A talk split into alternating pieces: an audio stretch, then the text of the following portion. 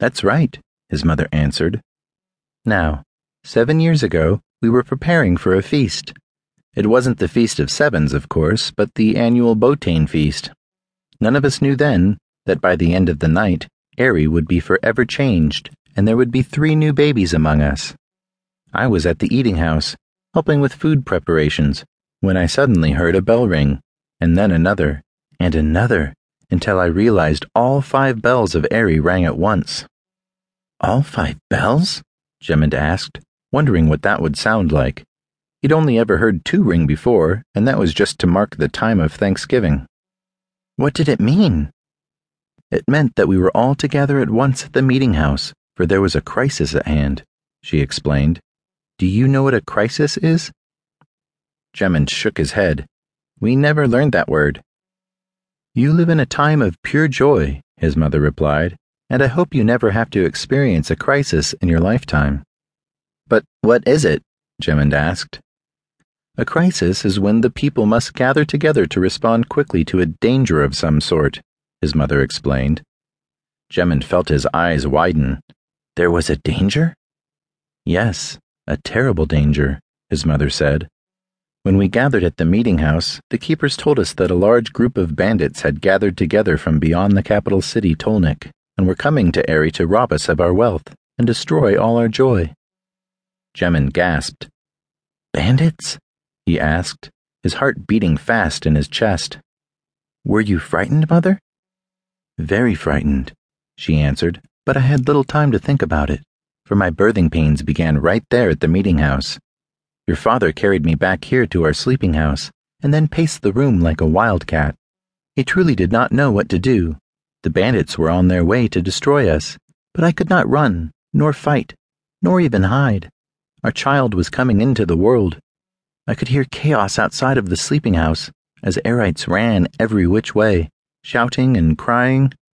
Some fled Aerie altogether to take refuge in other villages, while others tried to find sufficient places to hide. As my body was gripped in the most severe pain I'd ever known, it felt as though the entire world had gone to panic. Is this story true? Gemynd asked, pressing his hands against his cheeks. Yes, every word, his mother answered. After what felt like hours, but was surely only a few moments, your father came to me on the bed sack. He squeezed my hand and kissed my forehead, then told me he loved me.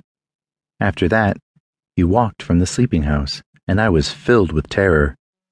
I thought that, in my moment of greatest need, he'd chosen to flee.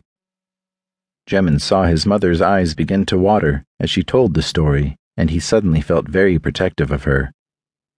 I would never have left you, he said quietly. His mother smiled at him and put her arm around him. I know you wouldn't, she said, but as it turned out, your father didn't either, at least not at that moment. What I didn't know then was that he was on his way to save all of Aerie. Father saved Aerie? Gemynd asked with wonder. He knew very little about his father, no one ever spoke of him, only his mother from time to time. Despite his questioning, all that Gemynd had been told was that his father had chosen to leave Aerie seven years ago. No one would ever tell him why he left, nor where he had gone. The most peculiar thing happened, his mother continued. I was in the grip of a strong pain when suddenly the earth began to rumble. Quietly at first, but then it grew louder and the whole world seemed to shake as though it were being passed through a sifter. Dirt crumbled from the walls around me, and dust filled the air in a brown cloud. I had no way of knowing what was happening, for I was all alone in the sleeping house, unable to move, and hardly able to see or breathe through all the dust.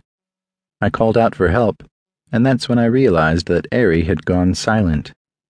The shouts and cries from before had stopped, and there was no more running Everything was still. What happened, Mamma? Gemynd demanded, pulling on her sleeve. Your father caused the hillsides surrounding Aerie to crumble and vanish. All that remained was the vertical cliff faces that you know today. There was no way for the bandits to reach Aerie. Our village was safe, his mother said, and then smiled proudly. And your father was proclaimed the hero of the village.